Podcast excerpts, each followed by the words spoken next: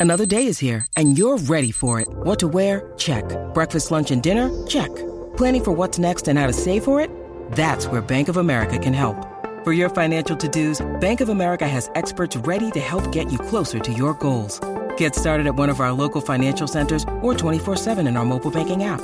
Find a location near you at bankofamerica.com slash talk to us. What would you like the power to do? Mobile banking requires downloading the app and is only available for select devices. Message and data rates may apply. Bank of America and a member FDIC.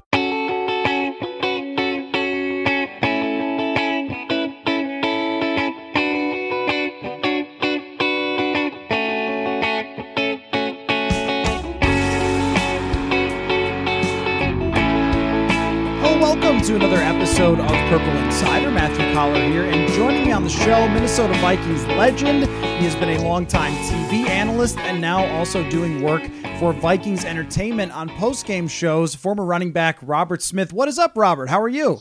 I'm good, man. How you doing? I'm doing well. You picked a heck of a year to do post-game shows, man. Oh boy, it's been a crazy ride. It's been a crazy ride, you know. And you know, the interesting thing is, like, obviously, you want to be neutral and um, you know to, uh, try and try and look at everything analytically, and I do. But it's just tough. Like it's it's tough to sit in there and watch the games and to go through everything that the fans are going through. Quite frankly, this year, this is the. I mean, I've I've watched the Vikings in years past, but never this closely, game in and game out. And so, you know, all of the ups and downs and the fretful moments late in games, like it's it's it's been draining. Yeah, I know. I mean, even from a reporter perspective, usually there's a few games a year where, I mean, you know, by the second half, the thing's over. We're going back for a few more donuts or whatever, Yeah. right? I mean, like normally that's the case, but this is the most anxiety as us up in the press box, I think, have felt toward the end of these games. The number of rewrites that we've had, like, oh, oh you know, right? Game is over. It's fine. Oh, there's one more drive, and here we go. Um, but. I mean, you played in enough of these close games. I mean, what is it like down on the field, the sideline, when you know the, the game is coming down to it, and after week after week, you got to think that these guys are exhausted of it. Yeah, and you know, quite frankly, like I, I don't really remember, you know, too many times. Like to me, I it was never, uh, never, or, or uh, very rarely that I felt relaxed on the sideline If- because even if that game was over, it was all there was always the next one. You know what I mean? So, um, you know, it was never never that light. Although you know there are some games, especially in '98, where we scored so many points, where we were able to, you know, relax a little bit on the sideline. But yeah, it was usually always pretty tense, just thinking about uh, you know the work that still had to be done. Yeah, and I definitely want to ask you about that season, but sticking with where they're at right now, I mean, it, it's such- an interesting contrast of the team has plenty of reason to believe they're good because they're in every game and they beat the Packers and they should have made a field goal and beat Arizona. Those are the two top teams uh, in the NFC that they've played, and yet they also lost the game to Cooper Rush. They almost lost to Detroit last time, and then you know they go out to San Francisco with a chance to kind of carry that momentum and come up short. I, it feels like all year long it's been kind of hard to figure out is this team legitimately competitive? Is there something that's missing there? I, I feel like it's been difficult for us. Yeah, and and I would say that uh, obviously I think it's it's one of the more talented teams in the league, and not a cop out, but it's it's not like other teams haven't had some of the same issues, and the difference between. Uh, a, you know, a, a, a nine and two record, uh, and, a, and a seven and four record, or you know, a six and five or five and six. They're not as big as people think. Uh, there's a there's a lot of parity in the league. It's very difficult to win any one game, and I think you know over the last couple of weeks, I would say that the problems that that really plagued the team uh, when you start talking about penalties, mental errors, things like that, they have gotten cleaned up, uh, but it, it there there's still some of them, and it just depends on when they happen in games and and what the particular situation is. So what the what the uh, uh, consequence of that of that mistake's going to be, and uh, you know, uh, thinking back to uh, you know, the game a week ago. I mean, that's that's what really did it. You know, kind of late in the game, some of the some of the problems that uh, that happened, and that's just you know that's just it's going to cost you when you make them at those times. And I, and I think probably the last game uh, in particular is probably Kirk's last game, and most most teams are going to go as their quarterback goes, and he's been playing so well this year, but so many other things had gone poorly, and then even though some of those other mistakes got cleaned up, uh, you know, it was it was too much to overcome with some of his, his inconsistencies throwing the football a week ago. Yeah, you know, and it's that's been the season is that it, there have been times where the offense is really cooking, and yet maybe there's holding penalties or there's right. know, defensive breakdowns. And then, you know, you have the injuries that have really impacted them lately where Danielle Hunter goes out and now you're just a different football team when you don't have that superstar and you're kind of reliant on Kirk Cousins to have a big game all the time. Uh, the other thing too that I've noticed, Robert, from the couple of years past is their running game just isn't as effective this year as it has been recently, even though I think Dalvin Cook is still very good. Now he's out. We'll get to Kene Nwangwu and all that. But um, I wonder what you make of that as someone who had, uh, you know, a good amount of success running the football. Like, wh- what is it that may be different there that seems to be holding them back a little bit? Well, I mean, there have been different combinations. Obviously, having Udoh in at, at, at right guard and Rashod Hill, and then Darrisaw was in and got hurt um, and you know Mason Mason Cole being in for Bradbury now. Like there have been some changes, and you know it's it's just the kind of thing where you you you got to have that consistency, and then you also. Uh, you know, you lose Kyle Rudolph and you lose Irv Smith. Your top two tight ends aren't on the roster this year, as as well as Tyler Conklin uh, has played. Uh, you know, you those are things that are hard hard to get over, especially you know with a guy like Kyle Rudolph that was such a great blocking tight end. Uh, so that can't be discounted as part of the performance of the overall offensive line as well. So when you look at this team before the season, uh, that was the biggest question mark going in, and I think that uh, the concern has been justified by yeah. the performance that we've seen. And if it, and, and you're absolutely right. I mean, I've noticed the same thing that the run game hasn't been as consistent. Uh, and I think that that would be the primary issue that, uh, you know, the performance up front, uh, just hasn't been, uh, what it's been in years past. No, you make a great point. Um, before the season when Irv Smith was lost, I talked to a couple of people who um, follow the Rams closely and, and asked them, Hey, how did they run out of those three wide receiver sets so successfully? And everybody said, Oh, it's Robert Woods. He's just this great blocker that they use like a tight end. And I wondered, okay, is KJ Osborn going to be able to do that or this team? And uh, I think the answer's been really no, that there are so few receivers that can make that three wide receiver thing effective in the run game, too. Um, and so they were before getting the other team's extra linebacker on the field with multiple tight ends. And so I, I think you're right that, it, that it's, it's a bunch of different reasons. And also, they wanted to do better in terms of their pass blocking by putting Udoh at right guard but also he's a guy who's a former tackle and now you're asking him to be a zone blocker. It's like it's yeah. really hard to make these things work. I was going to ask you what it feels like when you're whooping the other team on the ground because this is a conversation of football and analytics and running the ball and all these things that happen a lot, um, you know, in the football world. And I just wonder when when you're out there and your offensive line is is moving the other team down the field, like what does that feel like as an offense? Because it seems like there's just a different level of confidence when that's happening. Oh well, I mean, I would I would I would flip it around, uh, quite honestly, because to to a man and and to a coach, uh, to a player you ask them what it feels like when they can't stop the run. yeah. And they, and they'll tell you it's demoralizing. Like there's because it, you can't do anything. Like it's you just you're you're getting your teeth kicked in play after play. And you know, it feels good. not, yeah. not, to sound not to sound uh, you know overly violent, but it feels good to kick in kick in an opponent's teeth like when you're running, when you're really running the ball like that, and you know the holes are opening up, and it, it just feels like anything can work because at any moment that's when you get the you know you, you, get an opportunity to turn that into into play action and take those shots downfield and get those big explosive plays it makes such a difference right and i think that if there's one concern uh, for the Vikings against Detroit, who's 0-10 and 1, is that they're not horrendous at running the football. And from what right. we saw last week against San Francisco, and there's not a, a, great comparison. San Francisco is as good as it gets. But if there's one thing, and you know this, I'm sure, the Vikings Vikings fans are always nervous. If there's one thing that could make you nervous against Detroit, I think that that's it. Yeah, well, the other the other thing is, is that they've been pretty good defensively, and not having Dalvin mm-hmm. Cook, uh, I'm, I'm guessing uh, this weekend. I haven't seen any anything different, but I would be surprised if he was in there. Yeah, he's week. he's out, Robert. Yeah, he's out. yeah. So I mean that you know those are those are things that would be concerning, and it's not like we just no pun intended ran away with it in the first game. right. uh, you know, tried to get that it seemed like tried to get that thing away in the second half. Just got real conservative. They fought their way back in, and you know were able to to end up winning the game, but. You know that was a that was a frustrating win the first time around.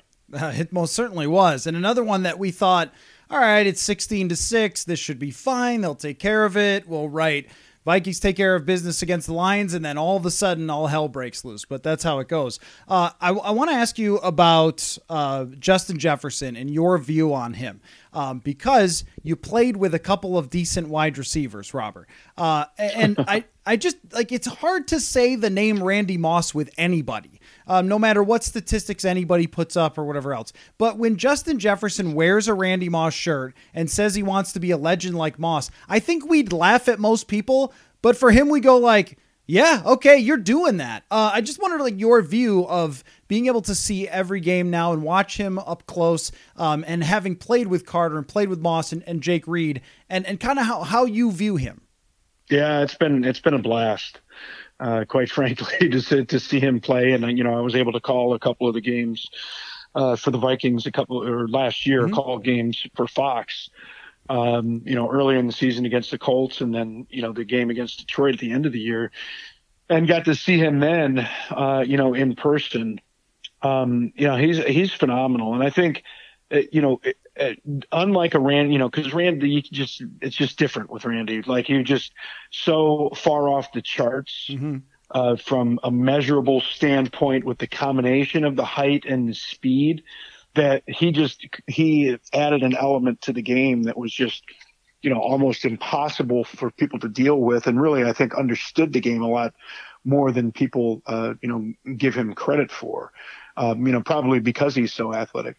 But when I watch Justin and I and I watch his routes and his understanding of where he needs to be, situational football, underneath catches, uh, he does such a nice job of positioning his body and catching with his hands and just doing all the things that a receiver needs to do.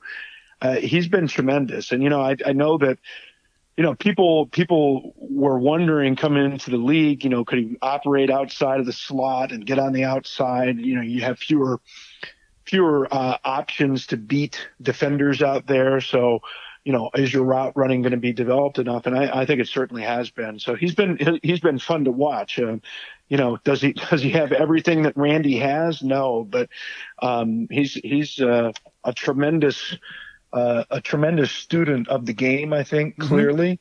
Um, because it's not just admiring people. I think it's really studying people and studying himself. It seems, because he's you know he's modifying his releases, he's modifying his moves, he's doing everything that he needs to do to stay consistent. Yeah, that's really stuck out to me when he talked about this last offseason, putting focus into hiring a specific coach to work on balance and all these things, and going home from practice and sitting down with his brother and watching film. I mean, these are things that not everybody who gets a taste of stardom does, right? I mean, they, some guys get the taste of stardom and kind of say, "Oh, oh, I can, I can handle this league," and yet for him, he wanted to take it to another level, which I, I think we've seen this year because everybody's focusing on him, and he's still doing the same thing. Uh, can you can you give me a Moss story? I mean, what's the story you like to tell when everybody asks you for a Moss story? Oh, uh, well, it was the, the first day I saw him in practice. Um, you know, by that point in my career, obviously I'd, you know, played with Cris Carter and Warren Moon and played against, you know, the Emmett Smiths and the Michael Irvins and, uh, you know, the Deion Sanders of the world you know, in track, I had, I had in track, I'd been in a race with Carl Lewis. Like I've seen, I've been around a lot of athletes, like world class, Hall of Fame, top of their sport, top of the history of the sport. Uh, some of those athletes, and I saw him in the first training camp practice, and this is obviously without pads on, but it didn't matter. And I, I remember my agent uh, actually, my, my agent, by the way, represents Belichick and he represents uh, Mel Tucker too. So oh, not nice not doing deal. too bad there. not doing too bad. But I remember he called me up and he's like, "How did Randy look?" I said, "I've never seen anything like this. like he moved so differently than everybody else. Like, and that's the thing. That's the thing that really stands out because." You can just see that people are just moving differently. That, not just the speed, but the fluidity of the movements and um, the way that he snatched the ball so cleanly out of the air. I said, if he's healthy, he's going to be a Hall of Famer. Like I, I've never seen anything. There's like he's that much far and above anything that I've ever seen.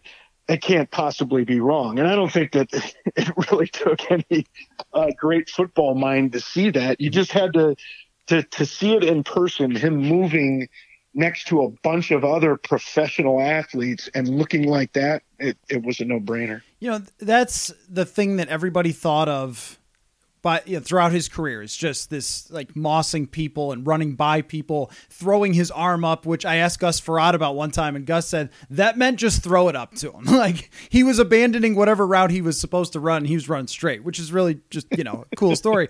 but the the thing that I feel like we understand so much better about Randy now than we did during his career is just his intelligence and what role that played in his game. Because Belichick was telling a story about how Randy would come to him with all these suggestions and all these things he, he, saw on film. And I just think that, like, Randy even admitted one time in a press conference, we were there when he was going to the Ring of Honor, he just didn't let anybody in. Like, people mm-hmm. from the outside just did not know these things about Randy Moss. I think his post career has been so interesting. Yeah.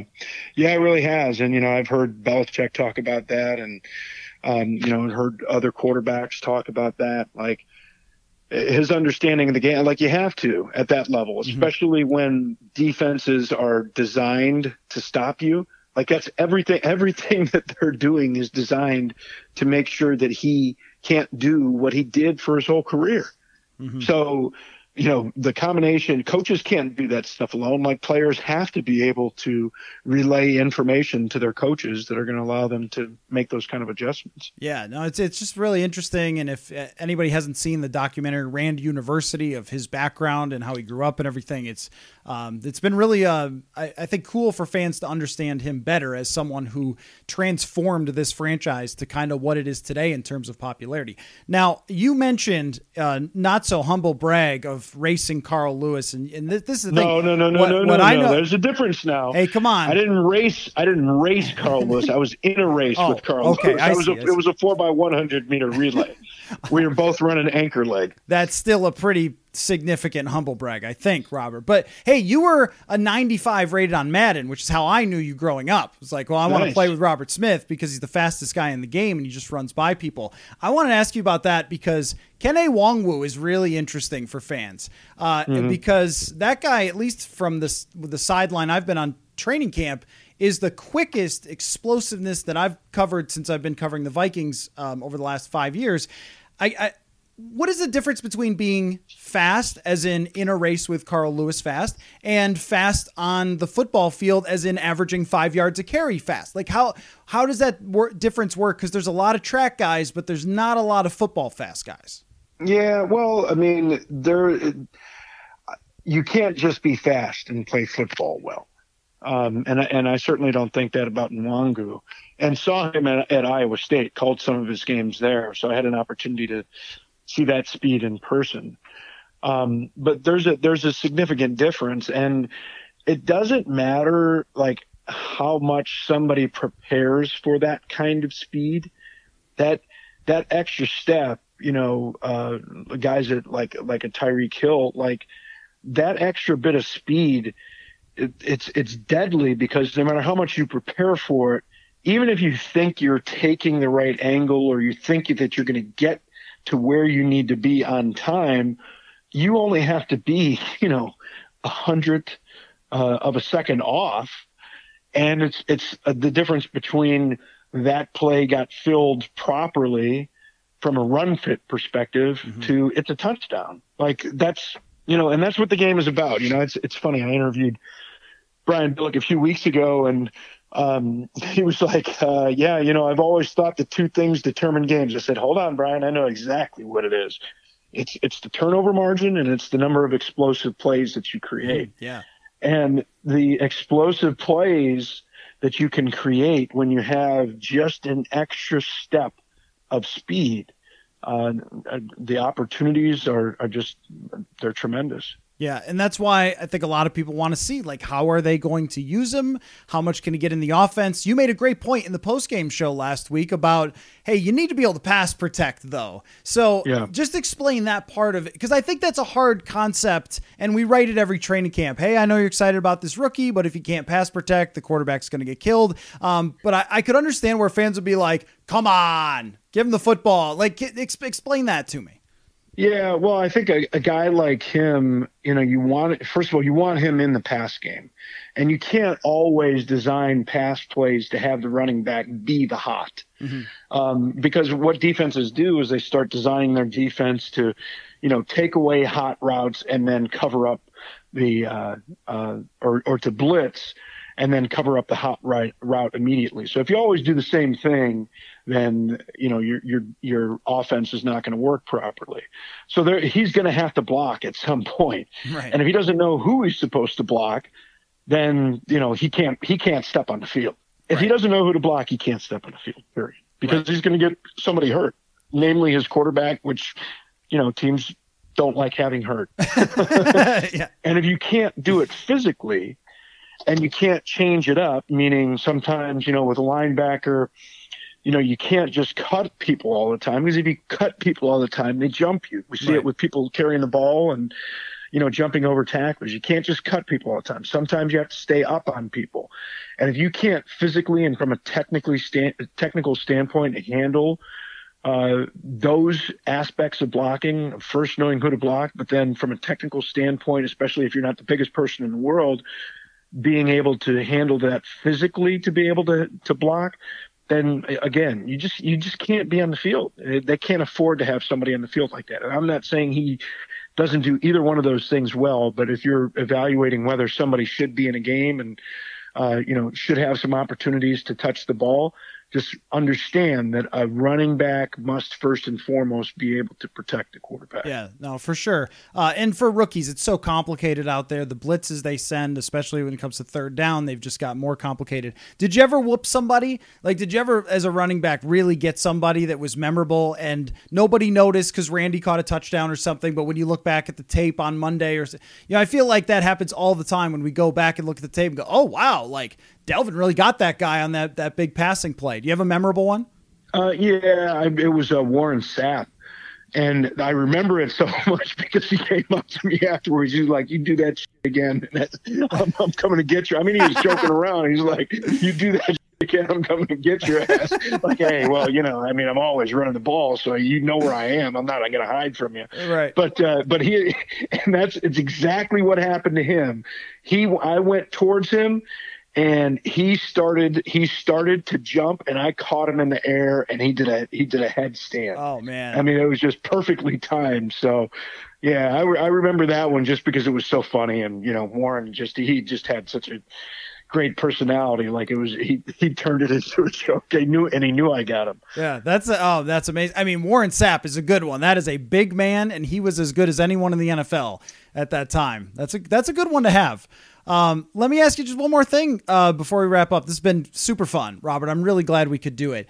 Uh, just I want to know what what when you decide to walk away from the game. Uh, a lot of people talked about oh, you're walking away early. You let you know is your highest uh, run total that you had ever had in your career. So that kind of became um, a thing that you were talked about a lot for. I wanted to know like what you were most proud of in your career, though. I mean, because it's a great career, multiple Pro Bowls, you're on some great offenses, uh, and then you've turned that NFL career into a great broadcasting career. I just wondered like what what you when you walked away and then look back, like what you were the most happy about with your career. Um, just that uh, you know after spending the first four years uh, spending so much time injured mm-hmm. um, and you know being able to fight back and fight through all that and still be able to you know put together four straight thousand yard seasons a couple pro bowl seasons on a couple of surgically repaired knees because mm-hmm. you know ultimately whatever it is that my kids do like the the message is you know you can fight through things and you know just because you're down doesn't mean you're out mm-hmm. uh, and and so i think that just kind of being able to fight back and kind of uh, confirm um, confirm what Denny had believed in me mm-hmm. uh, in taking me and and being able to uh, prove a lot of people wrong at you know by by staying healthy. Yeah, that's very cool, man. Well, I'm really glad we could connect and people can see you Vikings.com, the post game shows. You'll be doing it uh, after the Lions game. I didn't go out to Santa Clara for the last game, so I like looking for the post games. That was the first time that I had watched you. You just do a tremendous job on there. Obviously, a, a television veteran. Um, so it's a really great asset for the Vikings to have you. Um, so I appreciate your time, man. Thanks for getting together with me, and uh, hopefully we can do it again soon. All right, sounds good. Sam Ekstrom here to tell you more about our good friends at Boogie Bikes. You know, winter is upon us, the days are short, but I'm already daydreaming about the spring and summer when I can get back outside, golfing, walking the dog, and getting on the bike. And if you're thinking about gifts this holiday season, consider Boogie Bikes, makers of the electric cruiser bike. Don't settle for a low quality bike. The Boogie Bike is built in Wisconsin using the highest quality parts from around the world and if you want to conquer hills, enjoy the outdoors, save gas and money and energy, and not show up sweaty to work, go to boogiebikes.com and get yourself an electric bike today and get $250 off just for being a podcast listener. Use the promo code SKOL, S K O L, $250 off, get a free basket on your bike, and hey, there's no risk. 15 day try at home boogie bike guarantee and an industry leading five year warranty. They're the best. Boogie Bikes, boogiebikes.com. When you need mealtime inspiration, it's worth shopping Kroger, where you'll find over 30,000 mouthwatering choices that excite your inner foodie. And no matter what tasty choice you make, you'll enjoy our everyday low prices, plus extra ways to save, like digital coupons worth over $600 each week. You can also save up to $1 off per gallon at the pump with fuel points. More savings and more inspiring flavors make shopping Kroger worth it every time. Kroger, fresh for everyone. Fuel restrictions apply along with Austin Gayle of Pro Football Focus. He's the director of content, is what they call you now, uh, and uh, draft guru, of course. And you and Mike Renner, your podcast used to be two for one drafts. Now it is the tailgate because you guys actually tailgate Austin, yeah. which I think is really cool. No, it's insane. We have had an insane year of tailgating. We've been to Alabama, Michigan, LSU. Oregon or uh, Ohio State. It's been a fun year, man. We have been to some of the biggest stadiums in the country, and it's been fun every time. Uh, what What do you think was the best one? Oh, Ann Arbor was absolutely absurd this past week, and I think a lot of it, with tailgating experience, right? It's a lot of it about the the importance of the game, the atmosphere, the food, the drinks, the people. Because I think LSU in 2019 probably would have topped everything. But LSU now, I mean, they were like talking about firing Ed Orgeron when we were there. We were there for the Florida game. And They end up winning that game, but still everyone's upset. I think I think it really does depend. So for next year, give a little hint. For next year, we're planning on some bigger, bigger matchups, not mm. so hmm. much destinations, but looking at some of the best games in college football. That Ohio State Michigan football game. I mean, I'm not a college guru as yourself. Usually I'm working on something and sort of look up and look down from the TV all Saturday, uh, or I'm traveling to a road game or whatever else. But that was the best college football game I've seen in a long time. I mean, that that was it was so it was back and forth, and there's so many players who you're going to see in the NFL in that game. 100%. I mean, I think that game and that Saturday overall was one of the best college football Saturdays we've really ever had. It was absolutely absurd to see Michigan as seven, seven and a half point dogs at home beat up on Ohio State team that they have not beat since 2011. This is the first time that Michigan's ever even been in the Big Ten championship since it since it originated. I mean, it originated. It's been an insanely like tough years, t- some insanely tough years for Jim Harbaugh and, and Michigan trying to get over the hump, right? And the monkey on his back. And that all was let loose once they won that game, man. Ann Arbor was on fire. Well, I've got a lot to talk to you about about NFL stuff and Viking things and so forth, but uh, I don't know. Also, that I've seen a performance by a single defensive player like Aidan Hutchinson in that game, and he is now number one on your guys' list because you just put out your top 100 list, of which I want to get to some of the quarterbacks. um, and how they're ranked not so impressively. Uh, you know, but but I mean that was like Lawrence Taylor or something. He t- completely took over that game. It was insane. I mean, Ohio State's offensive line has not allowed more than 13 pressures to any team this year. Aidan Hutchinson by himself had 15. It was the biggest takeover of an offensive line I've ever seen. And no other Michigan defender had more than three pressures. Like it was him by himself. It was absurd. I mean, I think he is right now one of the best bets to win the Heisman. Right now, Bryce Young is minus 200, the favorite. But if he loses to Georgia and mm-hmm. doesn't play well, going to be very difficult to give him the Heisman. CJ Stroud just lost on the road and not playing in the Big Ten championship. And Aidan Hutchinson's plus 1600 right now. Why would you not give it to the guy that's almost single handedly bringing Michigan to a title? So I think if Michigan wins and Aidan Hutchinson has you know one or two sacks against Iowa in the Big Ten championship this Saturday, and Bryce Young loses and potentially loses bad to a Georgia team that's favored by six and a half in the SEC championship, I would not be surprised if the Heisman went with the first defensive player since Charles Woodson, another Michigan hmm. defender. Right. Yeah. I mean, if you're goal is to give it to the best college player. I don't think there's any question who the best college player has been. And again, that's just me sort of gauging the landscape, but I'll just since you're saying it, then I feel better about it. Um, well, because I got a few tweets. I did get a few tweets from people like, I think the Vikings should look at this guy for their pass rush. I got you're gonna have to be a lot worse down the stretch uh, than you're capable of being. But I want to talk to you about the Vikings draft class and just what we know because it's always interesting to sort of circle back and update ourselves on our opinions because now that we've seen Christian Darrisaw play for a while and he did give up one sack to Nick Bosa and got hurt in the game against San Francisco but also played really well in his one-on-one battles with Bosa and has shown I think a physical strength that is just different from most guys that I've seen at that position. He does not get picked up and move back. He he when he even gets beat, he could just throw out an arm and then move a dude. I think it's been a really, really promising first uh, year for Christian Darrisaw, even though it got started slow with his injury.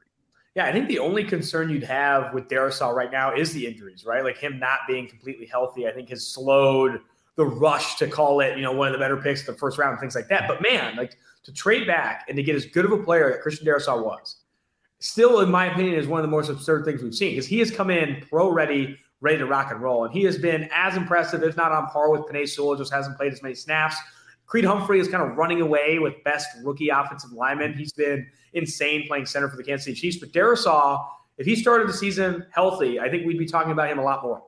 Yeah, I, I, think so too. And it also really hurt their offense early on that they had to play Rashod Hill. And so it's a good point that the injuries are something we're going to have to pay attention to. And I don't know at this moment that we're recording this what his injury is or if it's going to take a while because this team is not particularly friendly at telling us what injuries are for players. Or so he could be back next week. He could be out for the rest of the season. At this moment, I'm not really sure. But that is the only concern. I think the way he's played has really uh, put him on the map as sort of a centerpiece for them going forward. Now, the rest of the draft is interesting because Wyatt Davis, I'd love to hear your theories. Uh, former Viking Jeremiah Sirles and I went through every possible theory of why he can't get on the field. One of them just being that he's out of shape, which he was uh, during the preseason. But um, did you see it coming with Wyatt Davis? Like, were there red flags? Because I remember draft night, I gave it an A plus. I thought, well, third round, this is a guy who was expected to go higher, played at Ohio State. Like maybe he isn't a starter right away, but it looks like this could be something for long term for that position, which has been such a struggle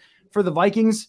Got any theories, Austin? I mean, some of it could be right, because he sat out some of the 2020 season. I think some of that being out of shape and things like that, like maybe he's just not ready to come back to football. And I think that adjustment has been easier, obviously, for Ja'Marr Chase and Micah Parsons, but it was not probably as easy as Wyatt Davis, especially if he came back in preseason and was, you know, out of shape. I think that's probably the biggest reason, right? I think Wyatt Davis needs to get back into football shape, which sometimes you can't do without playing football. And maybe it's just uh, tough sledding for him to get to that point. Do you call it on guys early? Like when when do you call? Usually I get a pretty good sense in their first training camp whether there's something there to talk about or not. That was what was hard about Darrisaw is he was never in training camps. It was like, how's he look? I have no idea. Uh, but you know, I'll give you an example for another guy, Kene Nwangwu. We saw him touch the football in training camp and went, "Whoa, everybody, look out!" And then he gets hurt another problem, but he comes back and immediately makes an impact with a couple of touchdowns on kick returns, which are like hard to find, like a Sasquatch, hard to find kick returns these days. I think it's kind of if you're paying close attention to these prospects, it's pretty early. You can figure out which way the wind is going to blow. But I also don't want to completely say, "Hey, Wyatt Davis first year was a bust, so he's just done. Don't even think about it." I think I think it depends on the position, right? I think with running back, if you're not hitting the ground running, it's going to be difficult. It's going to be very difficult for you to because your your your career ends pretty soon. Le'Veon Bell is 29 years old, can't even find work. Like if you can't hit the ground running in the NFL at the running back position I think that's going to be tough. But for offensive linemen, I often find that you need to wait years, uh, one year, two years. Look at Kolton Miller. Kolton Miller for the Las Vegas Raiders uh, was not good his rookie season and did not play well his second season. He battled injuries throughout the start of his career. Now you could call him comfortably a top 12, top 14 tackle in the NFL. He's paid like that, and he's played as one of the more consistent players for that Raiders team. I think you call him a building block. I think offensive line usually takes years, right? It's tough to go as a 20, 21 year old to the NFL against physically more mature people where every down you have to be physical. Every down you have to beat another person in front of you, another 25, 26, 27 year old person. Oftentimes you don't see people hit the ground running at that position. Tristan Wirfs is a unicorn. You know, he mm-hmm. was physically, legitimately a freak. And he hits the ground running as one of the few tackles that played super well as a rookie. But even he, I think, will get better as his career goes on. I think Wyatt Davis is the same. Obviously, injuries are a different part of that, like factoring in injuries to bust and stuff is tough. As for other positions, linebacker, I think takes time. Corner takes time. You want those positions. And quarterback, but like running back's the only one where it's like, okay, if you can't make a difference early, you're probably never going to find the football field. And Kene Nwangwu was one of my favorite sleeper running backs in this class because uh-huh. he's got speed. He could scoot. And that in today's NFL, where you're attacking space more than we've ever have, spreading things out, running 10, 11 personnel, getting guys that are fast, as the 49ers have seen with Raheem Mostert and other guys over the past few years, that is the name of the game. And Nwangwu is exactly that. Yeah. And the thing about Nwangwu, too, that I didn't really realize because everything is different with how we cover the team now. So in previous years, I would have just been in the locker room and met him and talked with him. Uh, but now it's when they bring guys out to the podium. So what I didn't realize is he's kind of big. Like he's he's not like this Tutu Atwell or something yeah. where you see, oh, he ran a four two, but who's the John Ross or whatever? Like, oh yeah, this tiny little human who's gonna get beat up by the big men. He's not like that. For a guy who runs like a four to upper four twos or low four threes, he is like the size of a usual running back.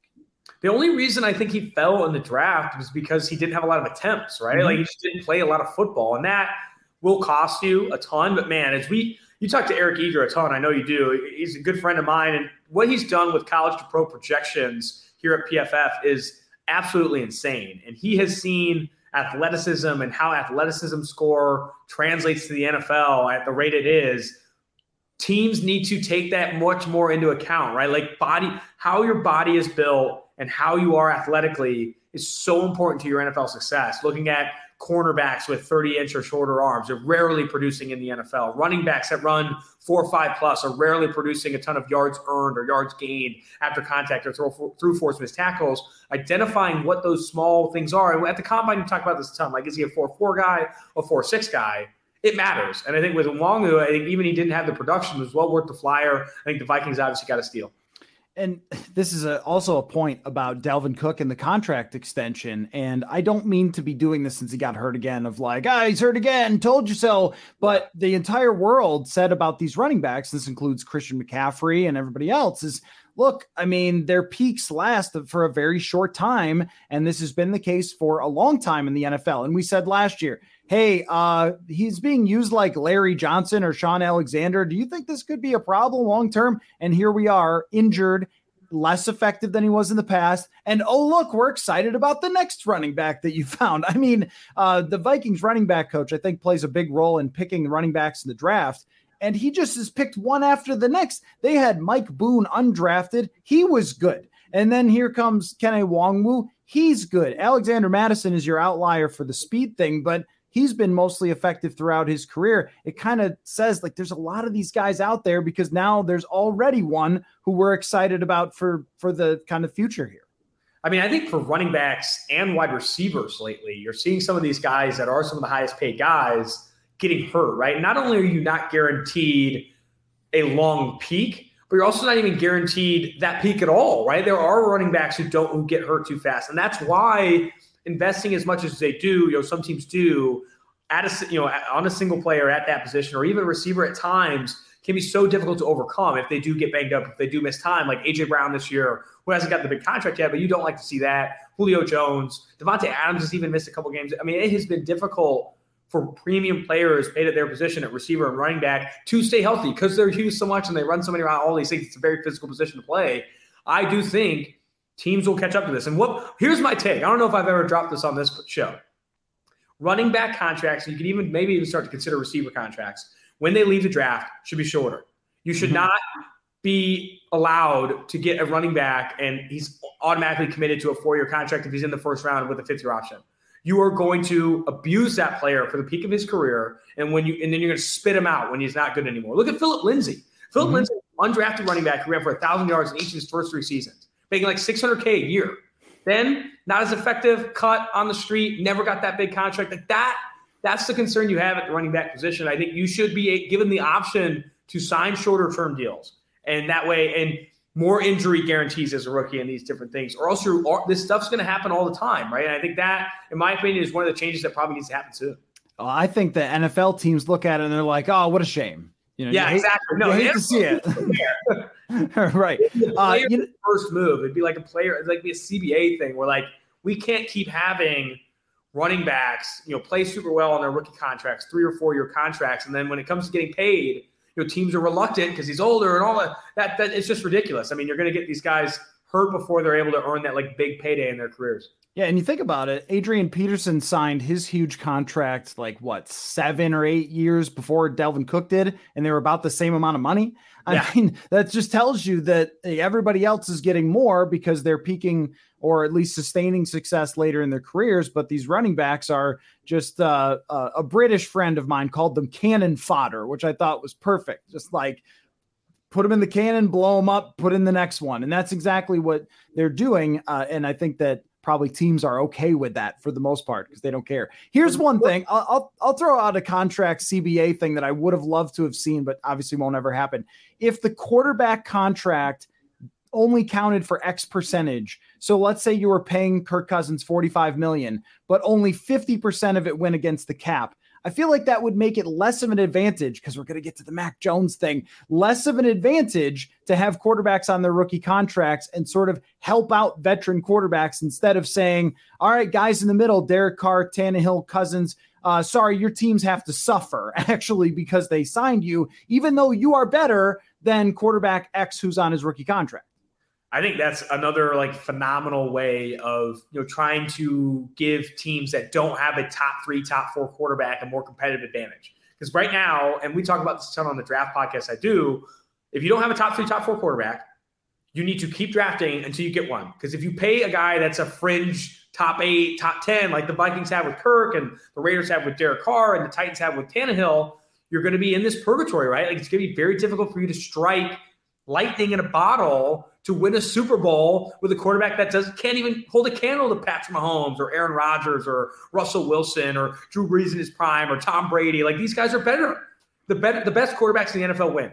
The best quarterbacks in the NFL win, and they consistently win deep in the postseason. I always say this too: your goal in the NFL is not to win a Super Bowl; it is to consistently compete for Super Bowls. And you can't do that trying to strike lightning in a bottle, you know, signing Peyton Manning, and then like go, and then you get it. And so okay, cool there's going to be a lot of times where that doesn't work out and you're constantly trying to find this next quarterback. Look at Denver. I mean, Denver's still in this quarterback purgatory trying to find this next guy, uh, un- wrongly paying Teddy Bridgewater, wrongly, you know, getting, you know, putting Siemian in the position they did, Tebow, all that stuff. It is the most difficult question in the NFL. And I think there could be more, you know, CBA plays and contract plays to make it less of a competitive advantage to just keep dumping your quarterback until you find a guy that's worth it. And then the, in the meantime, paying a guy on a rookie contract.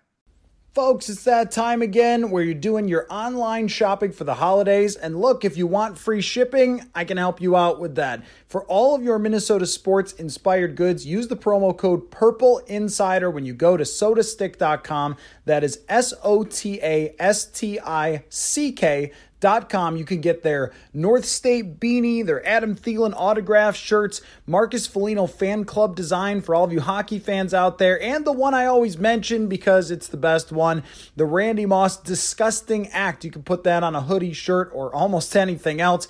And plus, anything you want with skull on it, SotaStick has it. Again, that's S O T A S T I C K dot com. Perfect for gifts, and you can get that shipping free by using the code Purple Insider. Sam Ekstrom here, wondering if you're stuck on your company's injury report. In an unfortunate situation like that, it's good to have someone in your corner. That's where Kemet Sanford and Kramer Law can help you understand your rights under Minnesota's workers' compensation laws. There's enough uncertainty in our lives nowadays that the last thing you want is to feel helpless if you wind up in a bad situation after a workplace injury. Kemet, Sanford, and Kramer will fight for you if there's been a wrongfully denied work comp claim so you can get the benefits you deserve. If your claim's been accepted, they help with rehabilitation disputes, medical disputes, help you get a second opinion, and ensure you're getting all the benefits you're entitled to on an accepted claim. Kemet Sanford and Kramer will provide you with dedicated and experienced disability attorneys that have secured their clients tens of millions of dollars. Our good friends Mike, Pat, and Evan will handle all that messy legalese to and from the insurance company about your claim while you focus on what's important your recovery. And there's no cost involved for reaching out to Kemet Sanford and Kramer. In fact, you don't pay a dime unless they successfully obtain your benefits. You get paid, then they get paid. It's that simple. The website is yourminnesotaworkcomplawyer.com, where you can find a phone number to get a free consultation. This is an attorney advertisement from Kemet Sanford and Kramer, yourminnesotaworkcomplawyer.com. Yeah, I think that uh, Kansas City is actually a great example of why this, I mean, just has always been this way, but matters so much. Is I think they're terrible. I think they're just like a bad team. They don't have a good defense. Uh, the offensive line was patchwork together, not impressed. Uh, they have one wide receiver and like a possession tight end. And yet here they are. I think I picked them today against all the other AFC teams because of one guy. And how about this? Like Peyton Manning, he went through multiple teams complete overturns of rosters, multiple coaches. There was only one season after his rookie year where they lost less than 10 or one fewer than 10 games. It's just mind blowing how one player can have that much of an effect. And if you wanted to even that out a little, I don't know that the NFL does, but if you wanted to, to make it easier, count it for less than the cap. So teams with Cousins, Derek Carr, whatever can stack up even more. But uh, the Vikings made their choice with the cap how it is to give him the contract that they did, and now they're five and six, Austin. Mm-hmm. Um, and so here we are again thinking about, well, if they don't make a deep playoff run, who wants to keep doing this, right? But at the same time, what people keep tweeting me is this quarterback class coming up is bad, Austin. I have a two, kind of a two part question, so take this however wherever you want to go. Number one is should this have been factored into their decision to not draft Mac Jones? That the next class if things didn't work out was not going to be that good, or is that too far out to know? Um, and how bad is it really? Like, is it really atrocious, or is it kind of being like overplayed? So, one, I would say yes, that should have factored into their decision. I think if me on the street could see that the quarterback class the next year wasn't going to be as good as last year's, them with the resources that they have should be able to have the foresight, like, hey, this class isn't going to be as good as this year's. Maybe we should take a Mac Jones, or you know, maybe make a move for Justin Fields or whatever.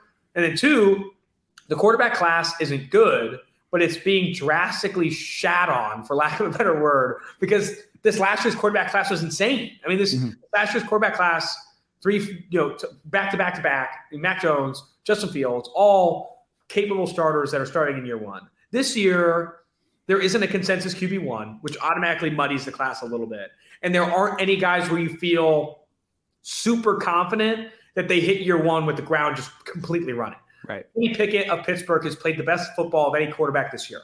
He's been a five-year starter at Pittsburgh. You start to get nervous about how much experience he's had, and he's 22, 23 years old playing at Pittsburgh. He'll probably get an invite to the Senior Bowl at the East West Shrine and blow it up, similar to what Mac Jones did. But does he's, he's a big quarterback that isn't super mobile, but has a big arm. Are you are you going to invest in Kenny Pickett, who maybe isn't as toolsy as a Malik Willis or some of these other quarterbacks? Or it's hard to say, right? I think in that eight to 16 range is where I'm starting to think yes. If you are a quarterback team needy team, there is a lot of blue chip defensive talent in this class, a lot of and at premium positions. Like if the top of the class was interior offensive linemen and linebackers, I would be taking quarterbacks number one overall. But the top of the class is pass rushers. And the second highest paid position in the NFL are pass rushers. And then the second best part of the class is offensive tackles. And that's the third highest paid position after quarterback. So there's going to be a lot of premium positions at the top of this draft class that teams will flock to before quarterback. But if you take one of these receivers over your favorite quarterback in this class, or even one of the corners, maybe outside of Derek Stingley, I think you're playing you're being too cute with the selection. If you're a quarterback needy team, Minnesota comes to mind, potentially Carolina, Denver, Washington if Heinicke doesn't pan out, and you're picking in that range where there is a quarterback available, like a Malik Willis, Matt Corral, Kenny Pickett. Desmond Ridder is not a day one guy for me, but maybe on day two, you have to, you have to swing the bat at that position. And the issue, the biggest issue I have, right, with teams like the Eagles with Jalen Hurts, or even you know Carolina Panthers with Sam Darnold, they invested a second round pick in him. Why not try him more? The fifth year extension is already done. Is it drafting a quarterback in the first round? If it's not a top five, top eight pick, is not giving up on the quarterback that you have, right? Like you can have Jalen Hurts and Malik Willis and compete, and the best one plays. You know, the best quarterback plays, and that will only benefit your program. And if Hurts doesn't win, he has trade value. And if Willis doesn't win, he has trade value. We just saw an offseason where Carson Wentz and Sam Darnold were traded for second round picks. Carson Wentz might be a first round pick, and no two quarterbacks played worse football in 2021 or 2020. You're telling me that if you drafted Malik Willis in the top 15 or a Corral or a Pickett and they competed and didn't win out the job, they wouldn't have at least second round or even back into first round value? You're crazy. But one time, John Madden said if you have two quarterbacks, you have none. So I swear that teams have made their decision based on that quote forever. Probably. Uh, even though Bill Walsh didn't really feel that way with Montana and Steve Young, but I don't know. Uh, now, when we look at the Mac Jones thing, because you're talking about Kenny Pickett, like not necessarily being mobile or that athletic or, you know, those types of things. Uh, I is Mac Jones like a reminder that hey, processing and accuracy are still our only god. I mean, it's really like there was some point where, and I probably probably fell into this trap a little bit myself, where you went like, I don't know, the guy doesn't have a very impressive body, and even though I advocated for the same reason you just laid out, the Vikings drafting Mac Jones, I only did so because it was with their draft pick. Like you don't even have to trade up or yeah. mortgage your franchise or anything, and if he works out, uh, it's gold for you. But I feel like everybody watched, you know, Mahomes run around, be athletic, and then his, you know, his great athletic quarterbacks that said, ah, that's it. We have to have that. That's the only thing that will work. And Mac Jones is kind of reminding everyone, you know, actually, if we could stack up the roster through free agency, have really good coaching, and then have a dude that executes the offense, that's still going to win in the NFL. I think what happened, honestly, because I don't think we needed a reminder. The Bengals drafted Joe Burrow number one overall. Like Joe Burrow was very similar to Mac Jones in accurate, not a big arm, quick processor, played a ton of really good football in the SEC and won a championship. Like they were very similar in those regards. The reason I think Mac Jones was pushed down a bit is because the what if. Oh, what if Fields turns out to what Fields could be? Or what if Trevor, I mean, Trevor Lawrence was better than Mac Jones. He was better in a lot of ways. He's more mobile and all that stuff. Or what if Zach Wilson is this next Aaron Rodgers and is this next big arm guy? And like you could say confidently, Mac Jones played better football than Zach Wilson did in college.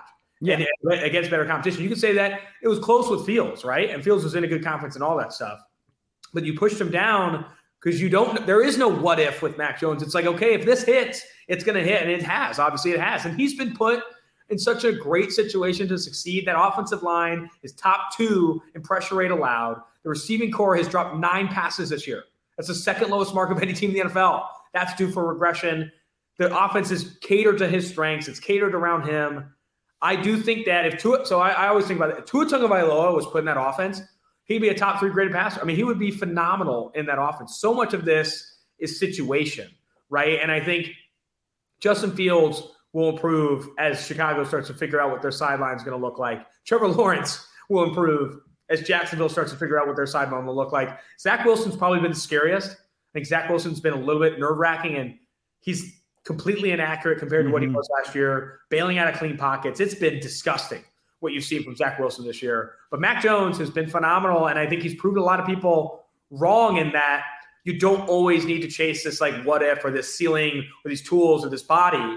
You can if you cater an offense around Mac Jones and you spend the most of any team in free agency and you build a top three offensive line, you can win with a Mac Jones on a rookie contract. Yeah, that's and that's the whole thing right there is it's the rookie contract. I don't know what will happen with Mac Jones when he doesn't have that or if they have a bunch of catastrophic injuries. Like is he going to put a franchise on his back the way that Mahomes has had to do this year? Like probably yeah. not. But how but how many guys can? Uh, mm-hmm. Uh, almost nobody. So get get yourself your my thing with the Vikings was your current quarterback already can't. So what would be the situation where you could have a quarterback who's similar but you could put all those things around him that you want to put around him, Mac Jones. Uh, but I totally get why people thought the Vikings should trade up for Justin Fields. He landed in about the worst situation you could land in. Um, but tell me this if you had to predict right now, 2025, how would those five quarterbacks rank, you think, in 2025 if you're trying to project forward? Trevor Lawrence, one. I would put I'm, I still have faith in Justin Fields being a really, really good football player. I put him two. Mac Jones three. Why am I blanking on the fourth? I know Matt, uh, Zach Wilson, and who's the fifth? Did you forget Trey Lance? Trey Lance. Okay, I would put yeah. Trey Lance last because I don't know what he is right now. Yeah. I put Mac Jones third, Zach Wilson fourth, and maybe Trey Lance fifth. But Zach Wilson and Trey Lance, you don't really know what those guys are going to be. A complete opposite to what Zach Wilson was, and Trey Lance hasn't played a ton of football this year. But Trevor Lawrence is going to be phenomenal. He just needs a better situation. I think Justin Fields has not shown anything what like Zach Wilson has shown in just being a complete opposite player. And then Mac Jones has obviously been great, but like what the New England Patriots did, right, of spending a ton of free and building around him is so much easier said than done. We've seen teams go again and again trying to spend big and and spend the wrong ways, right? Like, and you can get guys hurt in these different things. It's I would not say it's equally as hard, but it's pretty close to finding a top three quarterback in the NFL, finding a Rodgers, a Mahomes, an Allen, or Jackson, or whatever, and then spending enough money free agency with a, a, a, quarterback that plays to the strength of his supporting cast and supporting him with the right supporting cast, keeping coaches, offensive line, all that stuff. This is a, a Belichick point that I'm not sure I've made before, but I've maybe had it pop into my skull before. Is that he might be a better GM than he is a coach uh, he's just so clever at being able to pick these things out and make the right, like pragmatic decisions when it comes to how to spend the money, who to spend the money on, when to let people go, when to take a risk on a player, when to draft quarterback when they fall right in your lap. Uh, and he's just been so good at this that I see people complaining, oh, he didn't go for this fourth down and he should have. And like, this is not the way we should judge people. I mean, I think he should go for it on fourth down, but it's like not the way we should do it. And sometimes it feels like that's the way we do it. Um, so anyway, I, I think they made the exact decision that the Vikings should have made, but they decided, no, our jobs are on the line. Let's draft a left tackle who might be good, but not going to change your franchise necessarily like the other guy. Uh, I want your opinion before we wrap up here. Always great stuff, man. I love getting together with you. Of just the NFC race in general. I mean, it's what a goofy thing this has been. Every team you get convinced on, you're like, oh, I know they're great. And then, you know, they'll fall off the map. And then you have the Rams slipping down. You have other teams that are kind of like holding steady, like the Cardinals. And then you just have this garbage fire at the bottom with all these teams fighting for one spot that probably shouldn't exist. It has been such a paradise NFL season, right? And I think it's why it's the best product in sports. I mean, it is legitimately the best product in sports. And college is trying to compete right now with the coaching carousel and stuff like that. I think that has been fun. I think the transfer portal stuff, the NIL stuff in college is going to make it so much better for people to enjoy that sport. But for the NFL, it's been insane. For the NFC, I am all in on Tampa Bay still. I am all in on Tampa Bay. I won't fade Tampa Bay. Tom Brady is playing elite football. That defense is the best run defense in the NFL, top three in EPA per play allowed. Don't fade Tampa Bay. Los Angeles, I'm a bit concerned with. Their offense has not looked good lately. Matt Stafford has looked like the Detroit Lions version of Matt Stafford. That is a concern. Arizona, when healthy, in my opinion, is the number two team.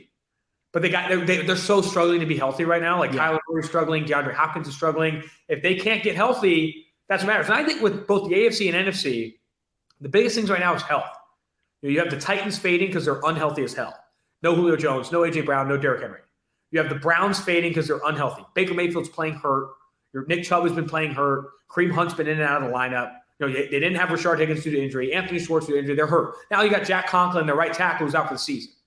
Then you go to the NFC, and it's like the Cowboys, right? No Amari Cooper, no CeeDee Lamb, Tyron Smith battling it. If you're not healthy this late in the season, you're going to lose a ton of games because your team is built around these guys, right? And a lot of teams, when you talk to them, it's just about getting to the games. You know, so much less of a focus on like getting these guys practicing.